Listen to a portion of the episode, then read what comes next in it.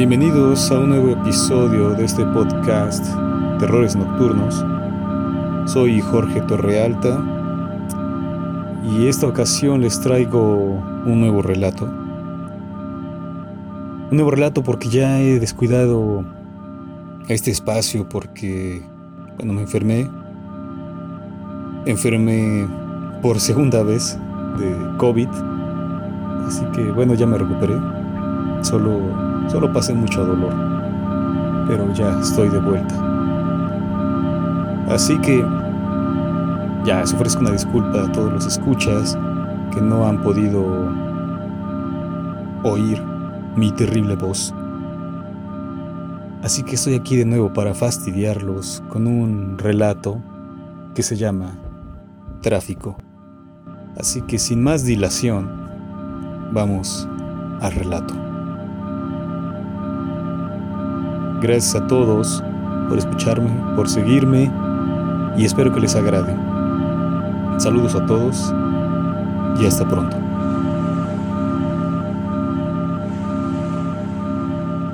Tráfico.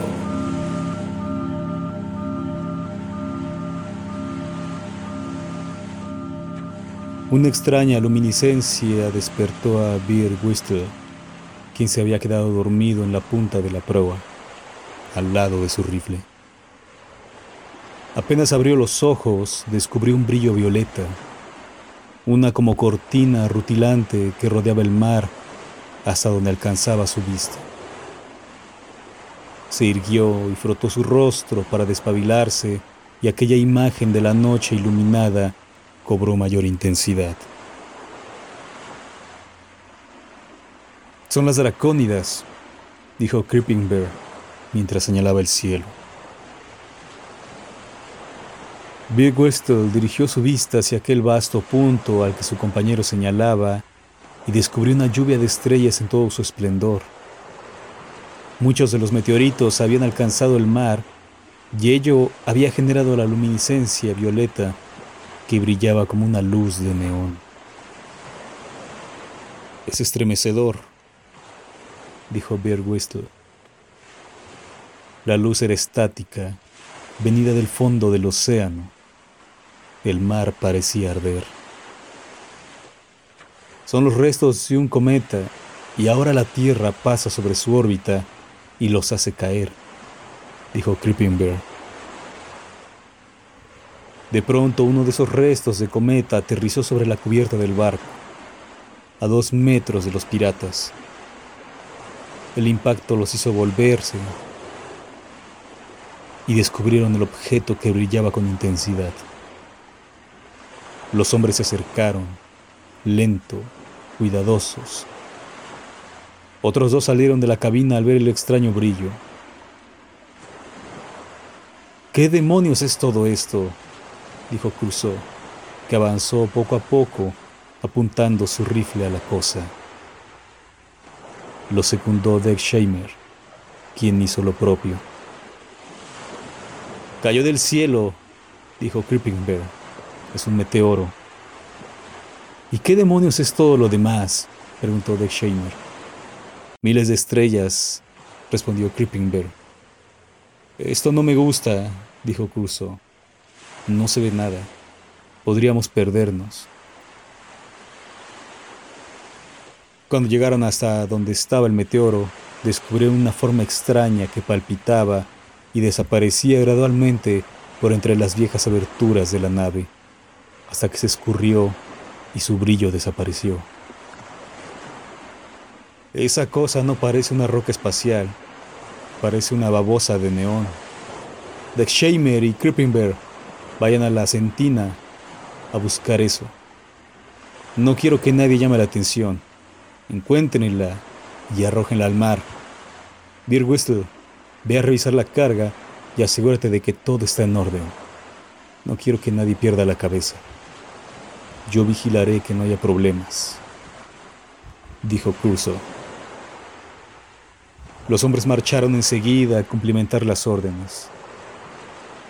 A pesar de su diminuto tamaño, fue fácil ubicar esa cosa, ya que, cual babosa, había dejado su rastro lumínico de violeta neón.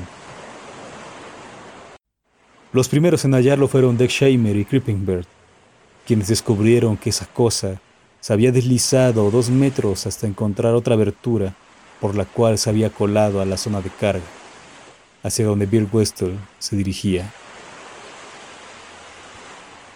Antes de que el pirata llegara al punto, escuchó un gran escándalo en la sala de carga.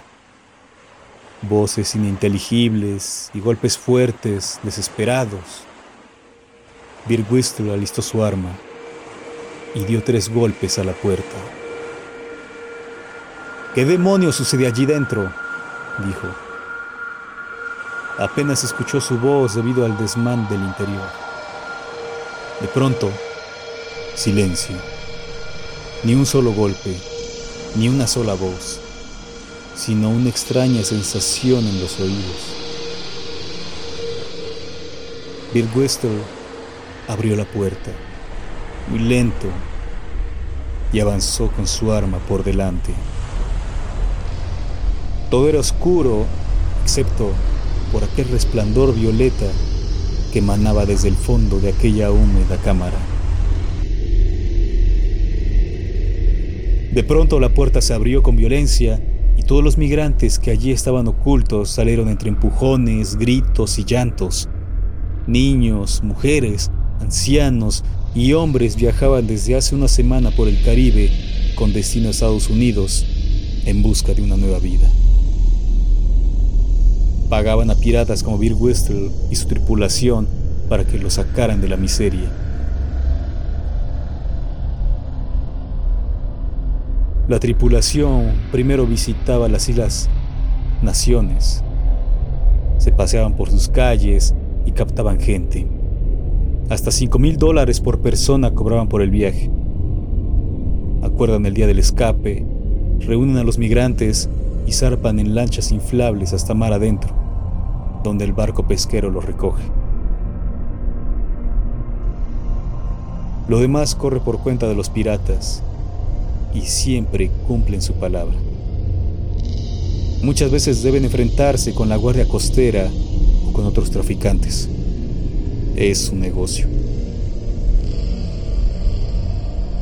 Los migrantes abrieron la puerta y arrollaron a Bill Whistle y escaparon a esa cubierta. El traficante sirvió, pero no fue tras los indocumentados. Ellos no eran el problema, sino lo que había allí dentro.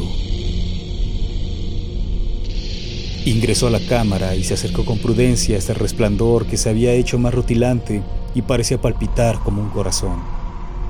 En tanto, los migrantes habían llegado a cubierta. La fuerza de sus desesperados pasos era audible desde el fondo de la embarcación. Luego se escucharon dos disparos y un murmullo general de desasosiego. ¿Quién eres? Identifícate, ordenó el pirata aquella cosa que de pronto comenzó a tomar forma. Por respuesta, la cosa se revolvió y emitió sonidos extraños. Era una como bola de masa que se convulsionaba hasta que se mostró del todo revelándose como un pulpo que engullía a uno de los migrantes. Bill Whistle accionó su arma hasta vaciar el cargador. Los proyectiles hicieron blanco en el ser sus tentáculos saltaron por el aire y uno de los disparos dio en el corazón del devorado y terminó con su dolor, pues aún vivía. La masa quedó inerte y una sustancia transparente emanaba de ella. Bill Whistle se acercó al pulpo y lo halló muerto. Al menos eso parecía. La sangre expulsada del corazón del migrante se integraba en aquella sustancia del monstruo y parecía absorberla y guardarla. De pronto, el pirata escuchó el accionar de las armas de sus compañeros en cubierta y acudió al punto. En su camino encontró a varios migrantes que volvían a su escondite y sus rostros estaban corrompidos por repugnantes muecas de terror. Gritos, lamentos y fuego era todo lo que se escuchaba. Y pensó que la Guardia Naval de Estados Unidos los había encontrado. Aquel resplandor ahora se presentaba con más fuerza justo sobre la cubierta. Entonces Bir apresuró la marcha, ganó las escaleras y llegó al punto. La imagen que encontró fue a varios de aquellos pulpos devorando a los tripulantes y a los migrantes.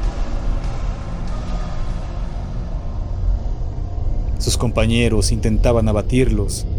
Las criaturas habían invadido la embarcación y emergían del mar y abordaban la nave. El resplandor era ellos. Miles de ellos se acercaban y cercaban el navío. Era el caos. De pronto, uno de aquellos seres avanzó hacia Bir corriendo, casi deslizándose con sus ocho patas. El pirata accionó su arma,